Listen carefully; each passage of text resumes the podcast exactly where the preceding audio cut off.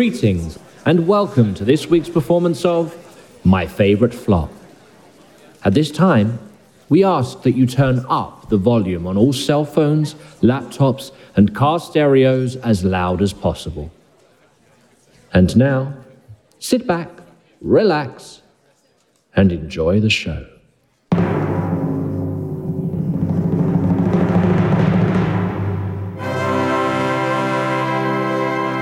Back.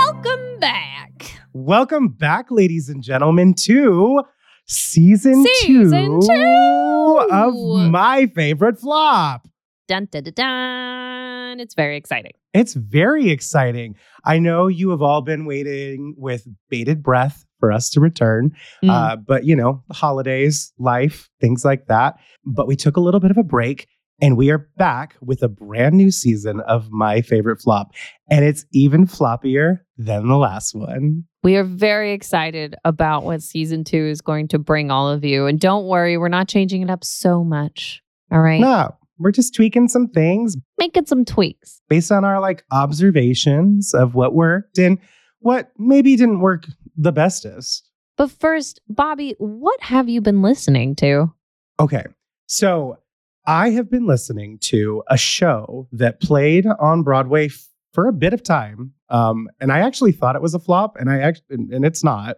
But I just, I had like a really big aversion to it, which we'll talk about in two seconds. But a Bronx Tale. Oh, I liked A Bronx Tale. Yeah, I I've tried to listen to it before. I did make myself listen to the entire thing in preparation for tonight's episode because it's very on brand uh, with where our episode is going. Difficult one for me to get into. Uh yeah, I don't know about just listening to it. Seeing Okay. it was really cool. Okay. And also the night I saw it, there were two guys from the Bronx who got into it. oh, that makes the it even audience? better. Oh my gosh. Like there was an actual fist fight that happened in the audience oh no. Oh in no. In the middle of the mother's ballad, which was No. quite funny. no, no, no, no. I mean that's like life imitating art. It really was. It Oh was my- pretty great. I think I might have enjoyed it more if there were a couple Italian guys from the Bronx fighting with each other. Yeah. Yeah. I don't know. You know, the show definitely has some great Alan Menken tunes in it, but I don't know if it's maybe his best score. But it just kind of left me scratching my head. You know, it's this Italian American story, and none of the music I felt felt authentic to the Italian American experience whatsoever. You know, Yeah. it kind of felt like Little Shop of Horrors and Hairspray had a baby, and uh, like there was a lot of doo-wop. And I, I get that that worked for Jersey Boys, and yes, those people are Italian, but the people in that show like sang that music in real life, so that's why that makes sense. But like. I don't I don't know. Like I just I'm like thinking like musical theater 101 and this struggle of you know this kid with with his father who has nothing to do with organized crime and then you know the Sonny character like being his mentor all of the organized crime like i felt like it could have been this really great way to take different styles of music that uh, italian americans would have listened to from those perspectives you know what i mean Mm. and really Yeah. created a score that juxtaposed those to show you know his interior bat- battle and i just to me i was like oh it's sentimental in that alan menken way and it feels like the Mhm. 60s which is fun but um yeah it wasn't my favorite thing on the planet. Well anyways christina what have you been listening to? Well, I also stayed in theme for tonight's episode and I went and I listened to Ain't Misbehavin'. ain't misbehaving okay that's a very different show than a bronx tale so after you tell us about Mhm. ain't misbehaving we're gonna have to tell our listeners what the link between the two of them is okay Yes. I I've I've listened to Ain't Misbehavin' before, like certain songs. Um, and like it gets done regionally all the time. So I think Oh, I've seen it at like one of the regional houses. Um, but it was fun listening to the original cast, and I didn't realize that Andre DeShields was in the original cast. Like I'd not made I- that connection. wait he was Mm-hmm. oh i i mean i know ken page and i know nell carter It was him and Ken Page were the two men. oh i didn't realize andre deshields was also in it oh my gosh Right? Right? Oh my I had gosh. no I had not made that connection. So that was kind of a fun moment. But it's such a fun show. Like it's just a feel good show. And what I found fun about listening to the original cast recording was as a jukebox musical, they take great songs and they know exactly what they want to do with them right. and they have great arrangements of them. But then there was this added layer of leaning into each of the actors' strengths. Absolutely. So that led it to this fun place where there's a ton of things to play with. And you can hear that in the cast recording. Um, and that that's fun. I mean, you look at Nell Carter, who has such a incredibly unique voice and style of performing, and you listen to that cast recording, and you think these songs were written for Nell Carter. They they were not Mhm. written for Nell Carter, but uh, that's just a testament to how like artfully crafted that musical was. Yeah, even in the in the recording, you can hear the collaboration of everybody on the team, cast Yeah. and creative, you know. No, and So that's that was fun. That's so rare nowadays. I feel like when we get jukebox shows, you don't see that molding of material like we used to see it. Well, a lot of our jukebox musicals that have come out recently are autobiographical, so you don't want Sure. to mess with them, right? You know, Sure. um, we'll we'll probably bring up a couple more of the jukebox musicals tonight based on who we're talking about. But yeah, no, it's it's different when it's when it's for an autobiographical situation rather than like Ain't Misbehaving, where it is about creating a show from the music right. and and pushing that forward. Right. Well, Christina, I think we should um, let our listeners know because Ain't Misbehaving and a Bronx Tale couldn't be farther from each other. I know, right? what what is what is the underlying link between both of these musicals? Because it ties in to where we're going tonight. They both played at the Long Acre Theater. Dun dun dun. No. Bubble. so the musical we're talking about on my favorite flop tonight also played at the Longacre. The reason we're covering it is because the Longacre Theater is pretty legendary uh, as being a cursed house. One could say that there is a curse of the Longacre, if you will.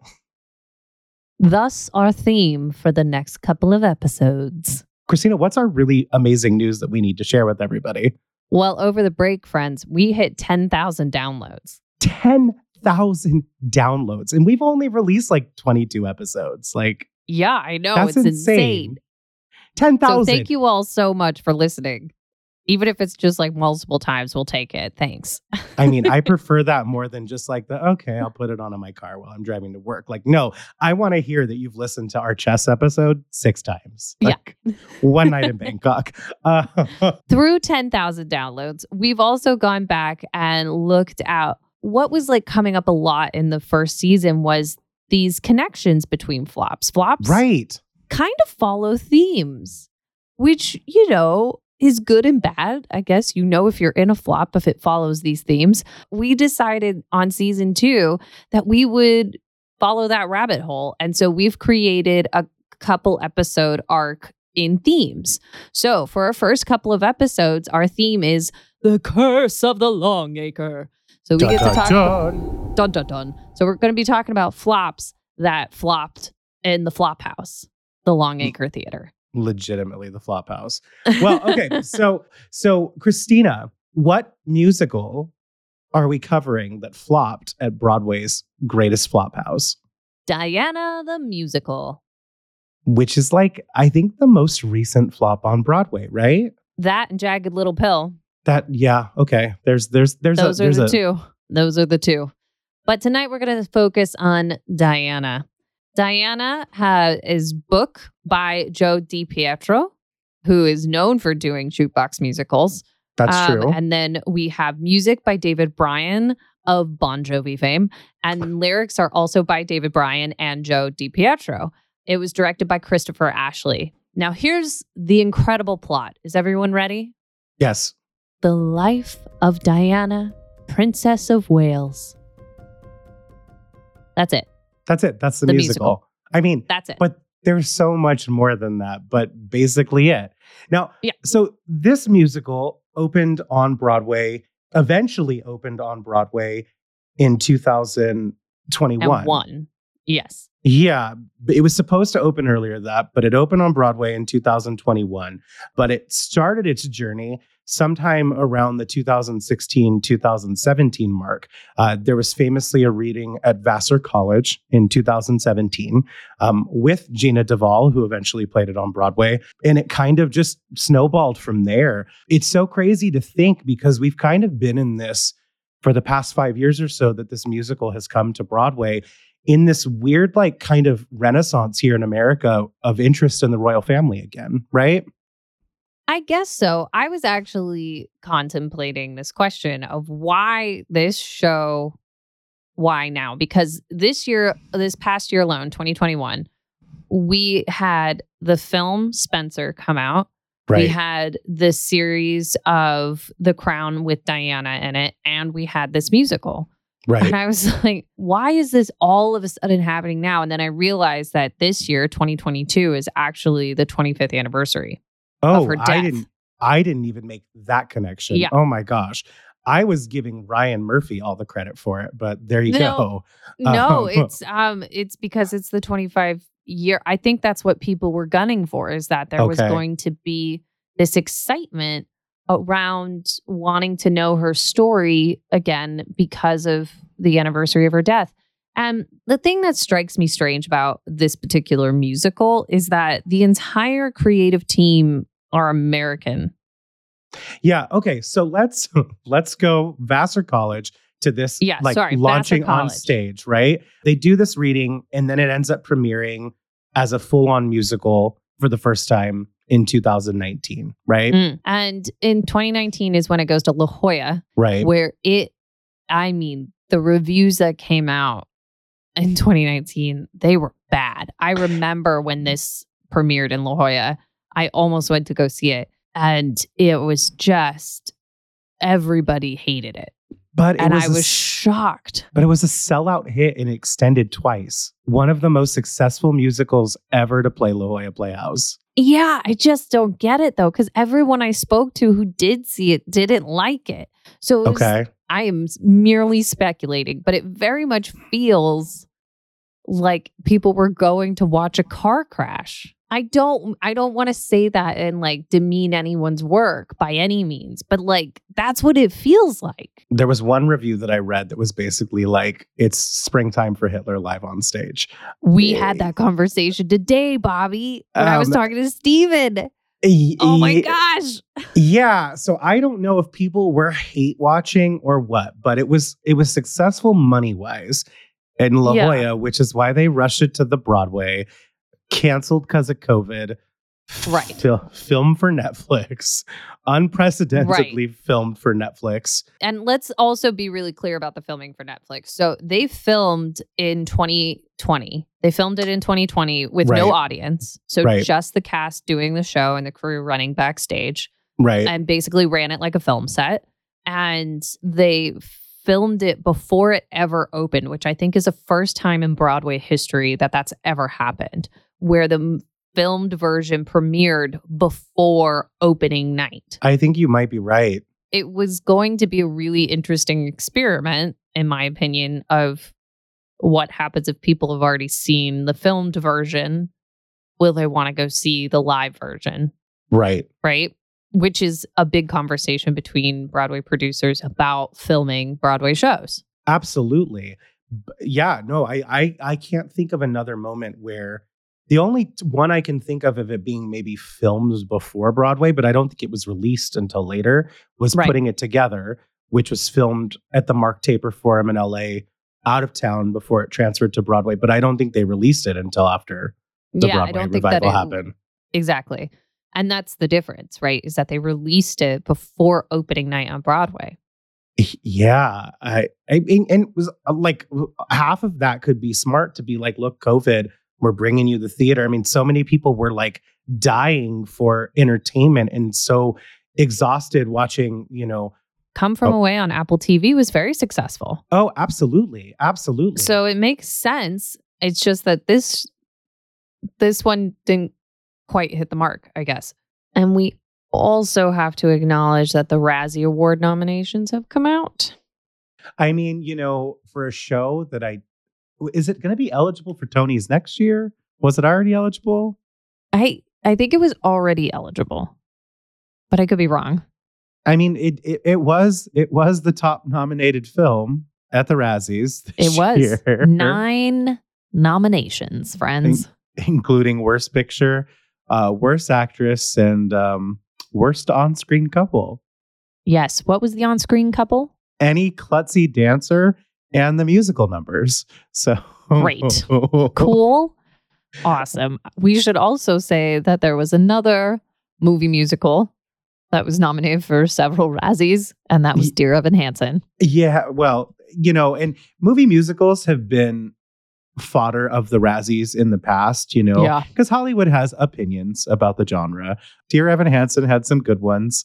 Best on screen or worst on screen couple for that was Ben Platt and any actor who thinks that Ben Platt singing 24 7 is normal.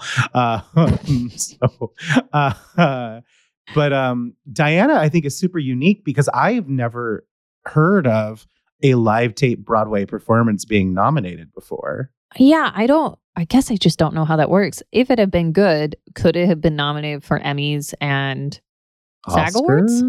Uh, yeah, well, because I, I guess not Oscars because Hamilton was ineligible, but yeah, it did win Emmy. I think so. Yeah. I think it's also nominated for SAG Awards, Okay. Yeah. It's, maybe. it's weird because I, I don't think any other live to tape other than Hamilton has received as much press as Diana did, gi- given that it came out during the pandemic. And it makes me worried that like future live tape performances. Are producers going to be scared to do it because they might get Razzies, or maybe it's like a badge of honor? It might, I mean, Razzies in Hollywood kind of become a badge of honor Right. with certain people. Um, like the fact that they get nominated or win a Razzie is actually really exciting to them. I, I And it's kind I've- of those who are able to take it in good humor and and able to take it in their stride, you know. I mean. I think if I ever got nominated for a Razzie, I would wear it with pride. Well, I think I've heard that Alan Menken, who won a Razzie for the song "My Lovey Dovey Baby," or either that or "High Times, Hard Times" in the movie Newsies. I think Mhm. he keeps his physical Razzie award on the shelf next to all of his Oscars, and just desserts because he won a Tony for Best Musical for Newsies on Broadway like Mhm. 25 years later. So yeah. you know, sometimes sometimes that little Razzie can turn into a shiny other award. A shiny other award and one of the EGOTs. Well, no, PGOTs. There's lots of things. So, based on my research, there wasn't a ton that changed from La Jolla to opening night. Some songs. Yeah, some songs changed, but it, like even with that extended break, unexpected. To be fair, um, there were they didn't make many changes. Just like added a couple of songs from what I could tell. Yeah. I couldn't find any recordings of the La Jolla one, but yeah, it seems to be the same show. And so let's get into the show itself. Let's get into the structure of what they wrote. Um, yes. I I found it to be interesting at first, like when they opened with that um underestimated. Right. I was like, "Whoa, this song, okay." and that was new for Broadway. So in La Jolla, it was like Once Upon a Time, and it really leaned in to her Mhm. wanting a fairy tale as opposed to Right, okay. paparazzi. So there was a little bit of a thematic, like at the beginning, difference there, but Yeah, I underestimated, fascinating.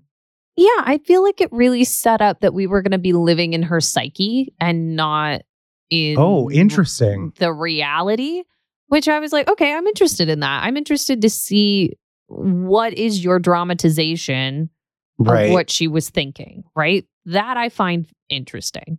right. And then they go into, then they break away from her after that song and it, becomes about Camilla and Charles. And they become like cartoon villainesque. Like we went from an interesting, yeah, like we went from this really interesting introspective moment to the two of them like really being just heinous. Well, and so much screen time. And I don't know if well plotted out, you know, characterizations, but I definitely felt like we learned more about Camilla and Charles, at least information wise, than we really learned about Diana in the entire musical. I mean, and as an Mm. outsider who really didn't understand Camilla other than people don't like her, it was interesting to, to learn more about her in this musical. So that I took away from it, but I was like, this could easily be called Charles and Camilla. Like, Yeah, I don't disagree with you. And it I and the same, I didn't know much about Camilla other than again, people didn't like her and she ended up marrying him anyways. yeah. Like that was really all I knew. And so it was interesting and in some strange way they made her kind of sympathetic and I actually I give more credit to the actress playing Camilla than I do the writing for that. Oh, and she's wonderful. So she's insane. She was the best actor on stage, in my opinion. I she really just somehow really made that role work for her. It was really really interesting to watch. But yeah, so like they they become really like the things that they say in that first scene. I was like, whoa, we're just we just went from like an interesting conversation about her introspective to this thing and I don't know. It just then took the the show to a completely different thematic place for me. And I was very confused. And then I spent the rest of the time wondering why her wig looked so bad. Yeah, I mean, you know, people used to give Katya on Drag Race All Stars season two a lot of crap for her her Princess Diana look from uh, you know Women History of the Women of the World or whatever. Right. Uh, she she looked more like Diana than Jeanna did in this musical. So I agree. It really felt like the designers gave up halfway through, right? yeah, well, and a short hairstyle on a woman like that is tough when you're doing wigs, but Uh, they could have they could have done that better. I think Jeanna I think Jeanna looks I don't think she looks like her, but I think she gives the essence facially enough.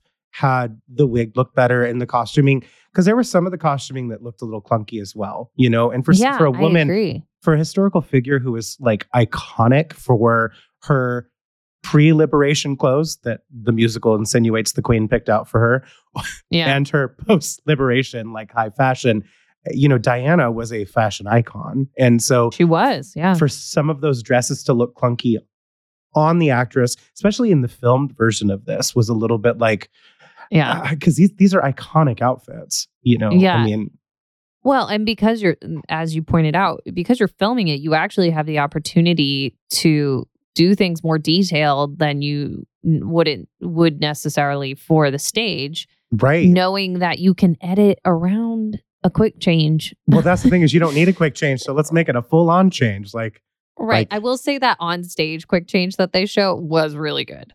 I was like, oh, that was good. Wait, I'll wh- take wait, that. whi- which one? Because there were two. There were two iconic was- ones. It was the, I think it was during the first montage. Okay, I was don't it with the green dress I think so. Yeah. into the white dress and then back to the green dress. Yeah, yeah. And I was like, that was good. That was That well done. That was good. The wedding dress felt a little clunky, like of her yeah, just like stepping into it, and it was a little Beetlejuice to to me. I don't know. Well, the uh, movie, you also like, yeah, having the filmed version, you can see the body double, and it's Yeah. on, you know what I mean. That felt weird, and I didn't quite Right. understand what was going on. I was mm. like, is there going to be a pas de deux? Like, what's happening? Why does she have a bo- body double? Okay, so I got excited for a second. Yeah, but th- things both musically and staging wise were also very bizarre. I, I didn't Mhm. understand why it was a rock musical. And it was very much trying to be an Same 80s question. rock musical to the point where a lot of the songs felt like pastiches of very specific 80s songs. I was like, oh, we're changing these notes. Got it. Okay. I mean, it's Bon Jovi's co-writer. And I love his other musicals he's written. So, okay. Yeah. You and know? like I didn't mind the rock aspect for Diana, but then like why was her butler singing that song? And uh, it just felt like it, again, using it as her introspective voice made sense to me. Like underestimated, right? Sure. Where I'm like, oh, I'm getting a glimpse into her psyche. But then when everybody was singing that way, it felt wrong. oh, like, gosh. Especially. the queen and like Ugh. also why was the queen also playing the sex uh, really Author. confusing. But like, uh, really confusing. but it- the, the doubling across the board because Camilla's husband was in the ensemble and heavily featured throughout the show. So I was Same like, why? is, with Diana's sister. yes, to Diana's sister, and I was like, wait, are, are they in this number? Wait, who are they right now? Like, I didn't understand. Uh, And maybe that was not as prevalent when you were watching it in a, you know, In his house. thirteen hundred seat theater. But Again, another opportunity. You're filming it. Have your understudies play the bit roles, yeah, right? Like have the understudies play the bit roles. That makes sense. So that way you actually get a change. It's a that's a fun opportunity. It gives them an opportunity to get featured, you know, and when they wouldn't normally be seen, which is cool. right. But yeah, it just the queen stepping into the That was too much. that that was too much. That felt like some theme gone wrong where they were trying to like tell a secondary story. I don't know. I just especially like setting Diana up with her man crush. I don't know. It just it was so strange. And the I I really like that actress, but like she didn't do enough to like make them two different characters. No, and they even joked at the beginning of Act Two. It's like, oh, I'm playing this one now. Like, they, I mean, she comes out and That's says right. that. ah, Like, I will what's- say the first time she walked on stage, I was like, "You look like the Iron Lady." Is I that the Iron. Lady? It looked. It was like, is this Margaret Thatcher? Right. I was like, "Oh, is Margaret Thatcher like also in this?" Ugh, I was very confused. But yeah, there were just lots of things like that where like details were just missed. The specificity wasn't there. and the, the voicing they decided to give the ensemble, be it you know the staff of Kensington Palace, you know the staff of, or not the staff that you know the the people of Wales or whatever. It just some of it felt so out of what you what they would be saying. I don't know. Like th- there was that number after, you know, um the opening number where it was like the people of it's the one where they're talking about like the worst job in the world or whatever and it was all the people of being like oh it's the worst job in the world i'm like this feels tonally so wrong like It, It- does. it made me feel like springtime for hitler like was this a parody you know I agree. There were many times where I was like, "Oh, is it supposed to be a? par- It's not supposed to be a parody because now we're talking about her suicide attempt, and it was very serious." Um, and then when she went into the hospital and they did the scene with the, The- men who had AIDS, it was such a disservice to that moment. It actually upset me because of the lyrics that were being said. There was something about being handsome and something Yeah. that rhymed with handsome that was really inappropriate. And i remember when this when this launched on netflix it was that moment in that lyric that everyone was texting me about like have you seen it yet? Because they knew that it would like upset my soul. And i was like no Well, i'm I waiting would hope that it upsets anyone's soul. Cause like I don't know. I was just really let down in that moment. Like the mo that particular scene could have been like the resurrection of the show. You know Uh, what I mean? Look, and I I will say I did get feels from the scene as it was happening, but the lyrics across the board for this musical, if you take the music aside, the lyrics were I'm not going to even say that they were bad. I just think they were misguided to the point where uh, sometimes I really had to question is this parody or not? And then Mhm. some of the rhymes were very very basic. Again, that I was like is this a choice or Yeah. One of my favorites was it's a thriller from Manila, but it's Diana and Camilla. Oh, that was a good one. That I knew you were going to take notes on these, Christina, because like I just couldn't I couldn't not hear that one. That Uh, especially because they repeat it several times in that song. there was also the one about the queen talking about getting proposed to. That Yes. oh, and I don't, I didn't even write it down, but it was like it was like three rhymes in a row that I was like, and this is a serious song. Yep. This is the serious song. Yeah.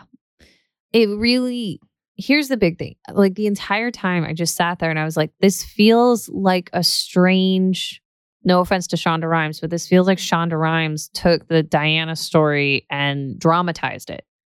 Oh gosh, Do you know what I mean? Like it just was so dripping with unbelievable conversations and it was frustrating. Like I know a lot of that happened, but a lot of it is speculation and it feels you can just tell that it's not written by people who lived it. You know what I mean? In terms of like a British household, you know, like they they weren't they didn't wake up to the news. You know what I mean? Like I don't know. There's just something in it that you're like you you hear Americanization of the whole thing. And this this musical will never be done in the UK. You know what I mean? Yeah, no. Um possibly in other parts of Europe. But uh I don't know, man. It, only because the music is very much of a European musical theater sensibility, more Sure, so yeah. than a Broadway one, which confused me because, as you mentioned, this team is American, which blew my mind because how how can you take a musical about one of the most beloved historical figures in British history and not put I mean, honestly, I just the entire time I was watching it, it wasn't even so much like, why isn't this team British? Eh, You know, uh, one of her best friends in life was Elton John. You know what I Mm. mean? Very close, the two of them. Elton Yeah. John famously rewrote Candle in the Wind when she passed, became a best selling song on the radio. I mean, he was heartbroken. And I'm not going to say that Elton John would be the best choice for this musical, but I know that he would have at least written something, had he written this musical uh, with a lot of care and a lot of respect for the figure. And I, not that I'm not that I don't think the people who wrote it didn't respect her. It's just she's a she's a treasure. She's a treasured historical figure. And I Yeah. didn't walk away from this musical feeling like the musical conveyed that. You know what I mean? Like they talked about it. Oh, everyone loves Diana. But like as an audience member, I don't feel like we were taken on a journey where we could truly understand what was transcending about this human being for so many Yeah. people. I agree. I didn't get that at all. And so it's it's also brings up an interesting thought. Last year we started with Marilyn American Fable, right? Oh, there's so many similarities. I was going to bring this up. I continue. Yes. So we started with Marilyn American Fable, which flopped as well.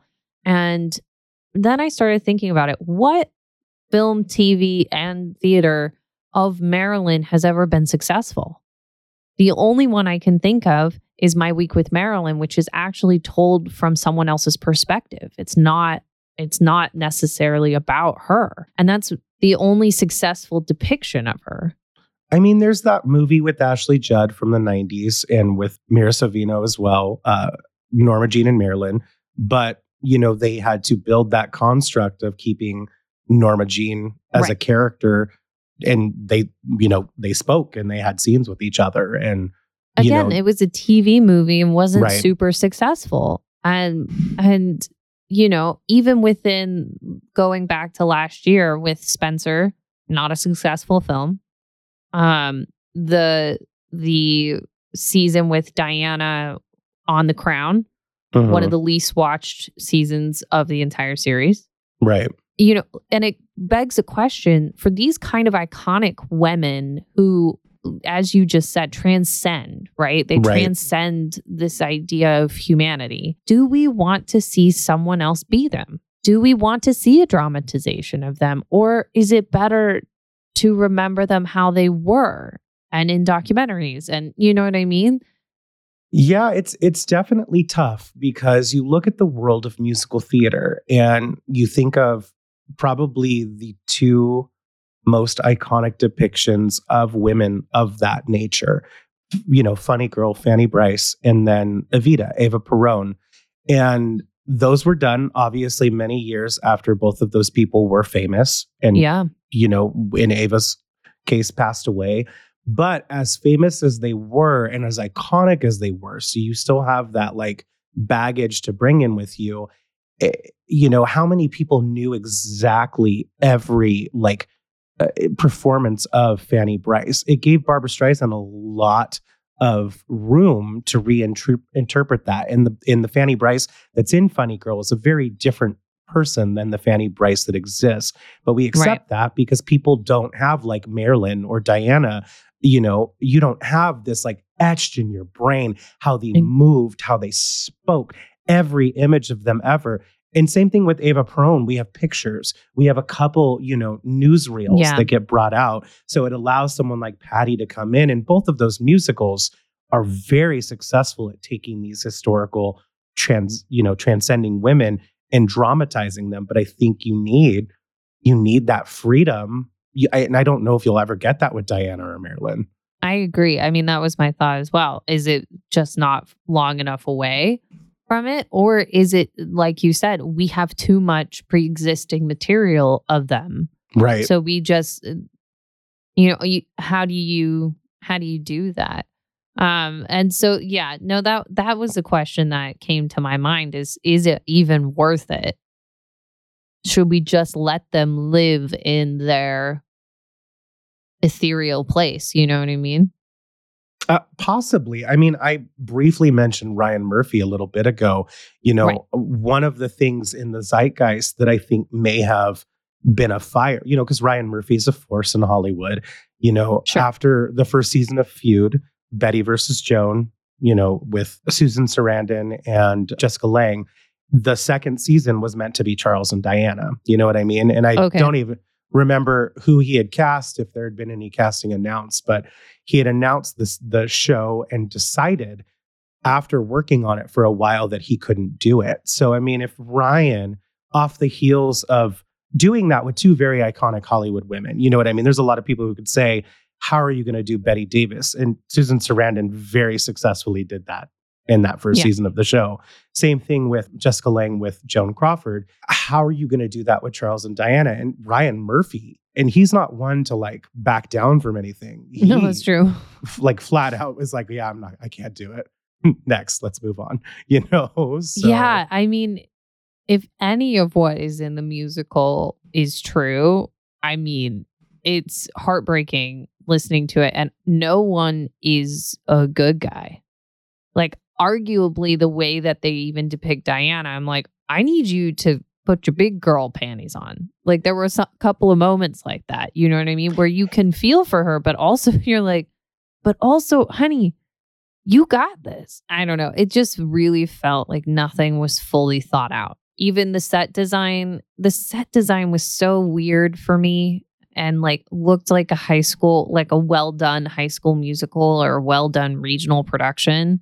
The Like- fact that the entire set consisted of those gates of Kensington Palace made me so upset the entire time. I was like, why yeah, are and they you have an stage? entire LED back wall. You have an entire LED back wall. we don't need the gates on 24 7. Like, take those gates Yeah. away. Bothered me so much. Yeah, it just didn't feel like anything was fully thought out. It really was like, oh, well, it's a musical about Diana. We're going to make money. So who cares?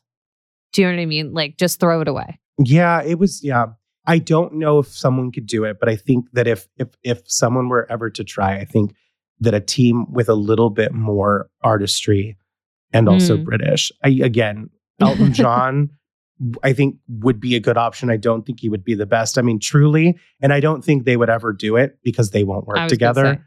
But Yeah. I I I think Andrew Lloyd Webber and Tim Rice specifically, both of them together Mm, could do a very interesting Diana musical. I think they would That's have fair. a lot to bring to the table, but I don't even know if that would be successful. You know what I mean? I- think yeah, be better. I don't know.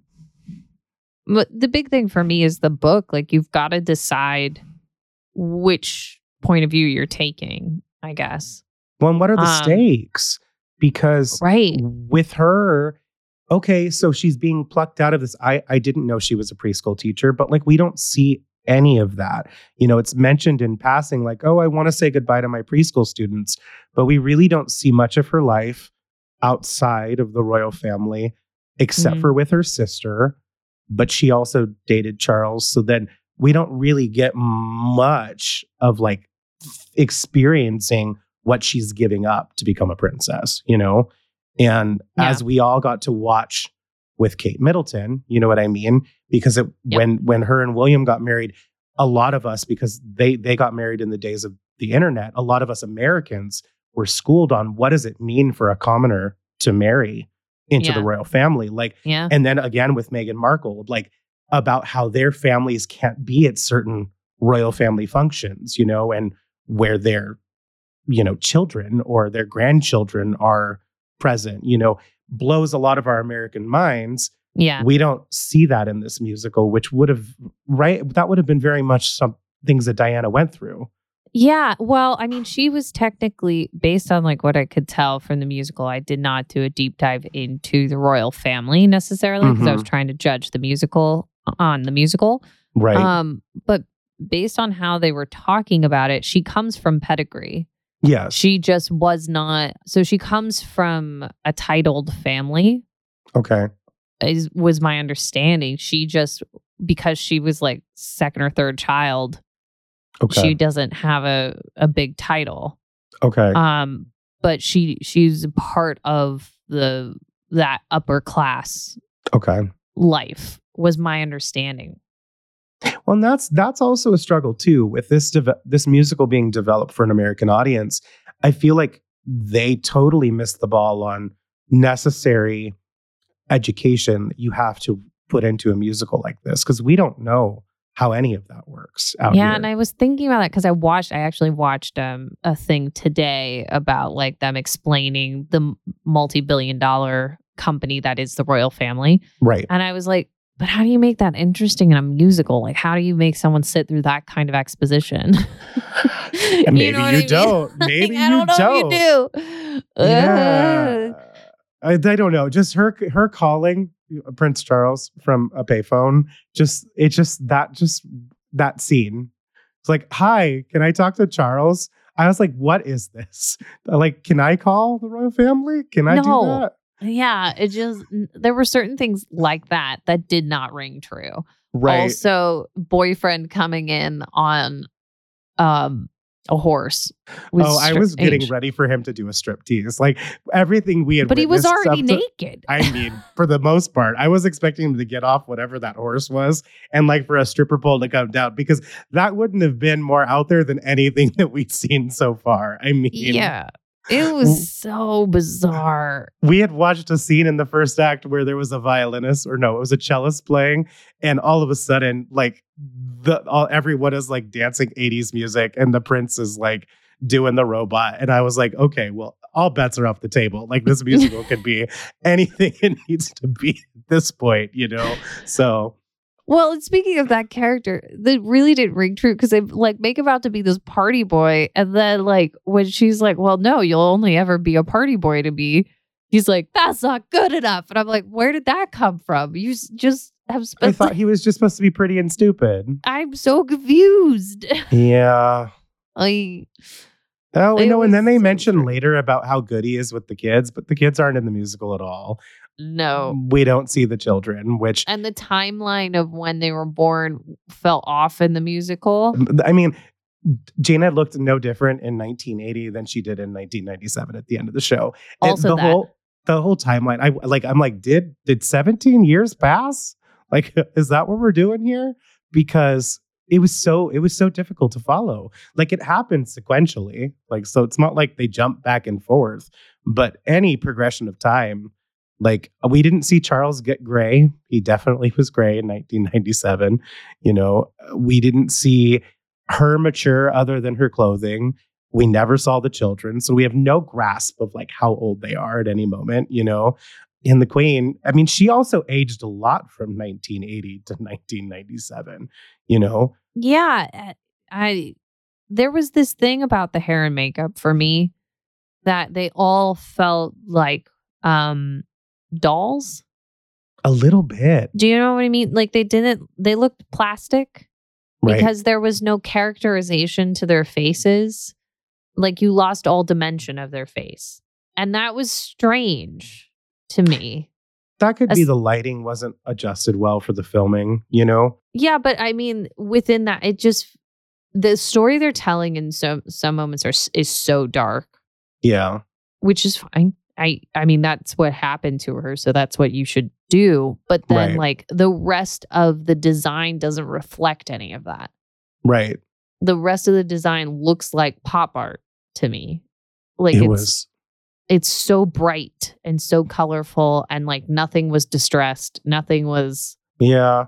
And I mean, just and for clothing for the royals, like eh, the queen is iconically has looks from all of those years, you know? Yes. And we did not get to see, I think, many of the queen's iconic, you know, dresses and coats and gloves and hats. And we got a little bit. But it, speaking of any fascinators. I I didn't get any big hats. I was very disappointed. I mean, that's part of the charm is her hats. Um, but no, and the queen, that was another thing that was really, really hard. They almost went there and then they went into that song about being, you know, the captain's wife or the soldier's wife. Like the queen and Diana had such a complex relationship from what we know and all the speculation, but just a very complex relationship and there was a there was a brilliant opportunity for a ballad for the queen Mm. of of her struggling with Diana and her own past that we never got anything significant other than that captain's wife song you know Yeah, which didn't go anywhere. it didn't go anywhere at all and i was like the queen is one of the most complex figures in history period you know Yeah. and not that it's her musical but to to have someone like diana marry into your family and you have very complicated feelings missed opportunities so many I missed agree. opportunities I did appreciate that they ended with her death still. I mean, I think that was done relatively well. right It just wasn't earned at all, unfortunately. when i was sad we didn't get an epilogue you know um yeah. we got a little bit like well, one day and it was right before the end you know as long as william becomes king okay but like not that we need a hamilton ending you know where like oh eliza did everything but you know her legacy really is her children and both of them one of them who is choosing to stay with the royal family and is going to eventually it looks like inherit the throne you know him and kate's story kate having a lot of parallels with diana Yeah. and then harry choosing to do what diana never was successfully able to do move to north america. You know what i mean? Completely kick it all off and do his thing. I mean you know diana if she's somewhere is probably like cheering her son on right now. And it's like so to have no reference to that at the end was a little bit sad too because it's like they both have taken different paths and you know that she would be proud of both of them for different reasons yeah. you know and yeah. no, that's a good point. now of course it's totally worth mentioning how i mean some of this cast is pretty amazing you know despite uh, some of the inconsistencies with maybe the storytelling or the score itself like uh, there are some amazing performances i mean jeanna does uh, what i think she can with the material you know Oh no, She- her voice is insane. Her voice is insane. The way she moves through that material through using that internal rock voice and Right. into her contemporary soprano and how she also what I appreciated about what she was doing throughout the entire show was that she started the show where anything she was singing was with that contemporary soprano sound, Right. even her internal conversations. And as she grew, her voice changed. She made a conscious decision to allow her voice to change as she got darker and deeper into her life, right? Absolutely. And well, you know, and an interesting thing that I think she did, and I don't know if it's something she worked on with the director or something that that she brought to the table, is I, I do think that there was an attempt for her to elevate what she had to work with. Because Mm. there were a lot of moments that I did feel a choice was made for her to almost remove herself from the circumstances. Yeah. You know, and I was watching her psychosis go on in her head as things were going on around her. And I was like, I just wish you had better material to, to go further with that. You know what I mean? Because I could see agree. her having these psychotic breaks. You know, this is uh, Jeanna's like, this was meant to be her big break on Broadway. She's been around for a bit. She famously, one of her first projects here in New York was the Carrie revival, where she played Chris uh, Right. back in 2012. Uh, She's been involved with Wicked, I believe. She was in Waitress. Well, she was in Waitress and she was in Kinky Boots. Right. Oh, she was a replacement. Yes, in Mhm. Kinky Boots. I worked with her once upon a time. She did uh, the regional tour of Broadway Rocks. She was a literal last minute replacement for Emmy Raver Lampman, who left our show to go do Janis Joplin. So she left Right. at tech rehearsal, and Jeanna came in, and I'll never forget it because we were like in Illinois somewhere, and I had to literally drive like two and a half hours at night to the airport in Chicago to pick her up. And then bring her back to this small town in the middle of nowhere mm-hmm. where we were doing these shows. And I I'd never met her before. And this is when I found out she was British. I had no idea. I literally picked her up and she like says hello and she's British. And I was like, oh, hi. I thought you were American. Oh my goodness. Uh, and she was like the sweetest human being uh, ever. But she came in and she was very humble.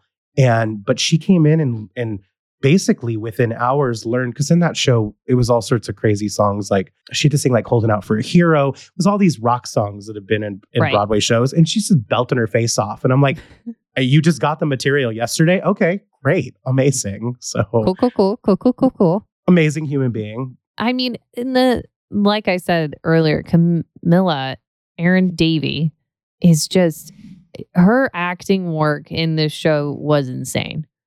And which is saying a lot because the script wasn't great. But her specificity work and and whatever it was that she chose to play through through the show really landed for her and for this character. And it was really fun to watch her. And look, I love Judy Kaye, and Judy Kaye is incredibly talented. i mean but this did not feel like her role for me. okay yeah, oh yeah no i mean judy kaye is a legend i mean famously Yeah. replacing madeline kahn in on Yeah. the 20th century these two roles she was technically very good but Oh yeah, no, she was, and honestly, I think her as the the writer, the romance writer, was probably more on brand for her. yeah i think so too It was kind of funny because I was watching it. It was reminding me of an interview I heard of Olivia Colman where she. she- They had to have an inner ear for Olivia Colman because they needed someone to talk to her about really dull things while she Oh, was giving a monologue because she just gives way too much expression in her face for Right. the queen. right And that's kind of how I felt with Judy Kaye, where I'm like, you are actively trying to not be as animated as you normally are. oh And yeah so when it switched into the the other character, To she like got to let go, you know, and like Uh, and she did let her hair She- down. it was very much in like and now she's And Patty now. I get to Oh just have fun. Um, so yeah, it was it was interesting. I mean, they got Broadway royalty, and as much as I didn't like the character of Prince Charles, I thought that Roe, I'm not going to say his name right, Hart Heart Tramp something like that. But Roe, sir, you are really fabulous. Fabulous. Um, and I thought he was the closest to like actual physical characterization of the historical figure. You know, he was able to embody Charles in a way that it felt like no one else in the cast was able to embody their characters. I don't know Yeah, what young that Charles, was, but young Charles yeah. specifically too. Yeah, I Yeah. definitely, definitely felt that way about him. Uh, you know, Gareth, who played James Hewitt, you know, uh, naked horsey boy. Um, he was also good in what, the character that was written for him, but I was a little disappointed they were both kind of screamy rock tenors. You know, um, yeah. that I had. I actually think that making Charles a screamy rock tenor was a little bit of a disservice because I almost felt like we needed a baritone to show the regalness. You know what I mean? I thought it played into his whininess. Okay, interesting. you know, pampered boy feel where like he should get what he wants no matter what, which is kind of what they were going Yeah. for. So for me, him being a tenor actually really played into that. Oh, interesting. I didn't see it that way. But yeah, no, I mean, that's the interesting thing about a show like this is because there isn't a clear point of view, Right. you get that feeling, don't you? Where one person wants the regal tone and the other one's like, no, it's okay that he's whiny because that's what you wrote. You know, Right. like, and so it, it it is that it leaves it open to chance. But overall, I thought that the cast was really, really talented. It just unfortunately the material didn't support them. Yeah. But I think that we should now let's discuss the curse of the Longacre. Right. So this musical is just the latest in a series of flop musicals that have played at the Longacre, which is, as we mentioned at the beginning of the episode, a cursed house. It's a, it's, it's a flop house. Like Yeah, it is. now, the reason this theater is cursed is because of superstition and not even theatrical superstition. no um, siree, Bob. but superstition in the world of sports. Now, Christina, before we went into the research on this, did you know about this curse at all? No, I I mean I know about the curse of the great Bambino. Okay. You best believe that I know all about that. Well, because I mean that's the root of it all. Is it's the It curse of the. Bambino? Okay. It is. I had no idea that the guy who sold Bambino Yes. is also the one who then was like, I'm going to produce musicals. Like, no, no, Nanette. I was like, what?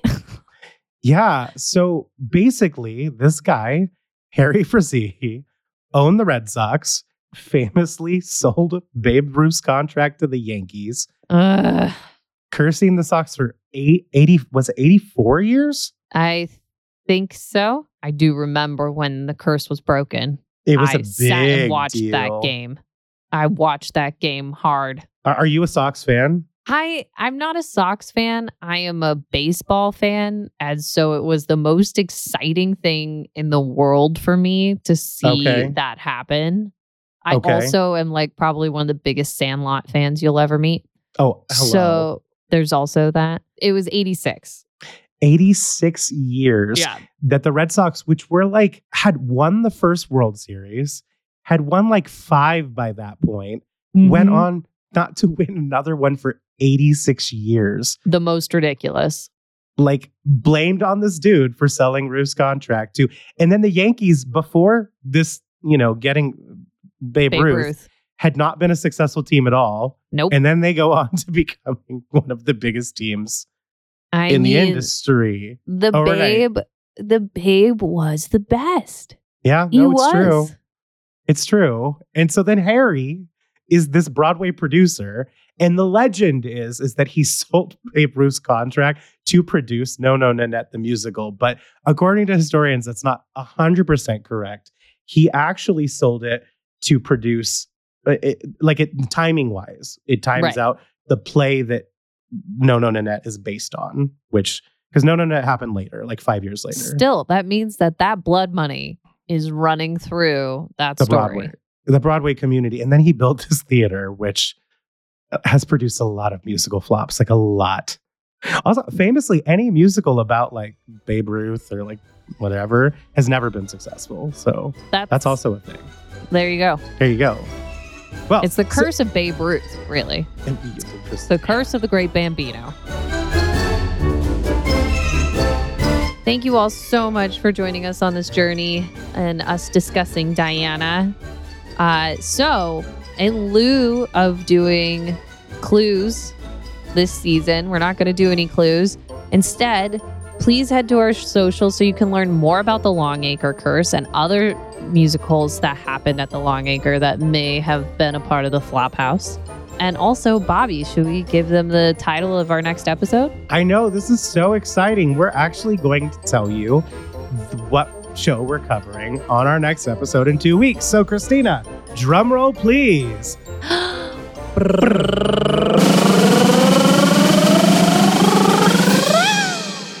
First, First date. One of my favorite musicals. mine uh, too. Oh, I'm so excited. All right, kids, head to our socials. We're on Facebook, Instagram, Twitter, and sometimes TikTok. And of course, you can find us on the web at www.myfavoriteflop.com. And of course, do not forget, in case you haven't done so already, on Apple Podcasts, you can click that little ding subscribe button to make sure you're notified of every new episode of this show. Uh, and hey, why not write us a five star review? Helps yeah, it's other a new season. new season, new reviews. Tell all your friends. Tell all the friends. All right, Christina, do you have any parting words for our guests? Broadway is back, and we're in good company. But um Okay. Bye.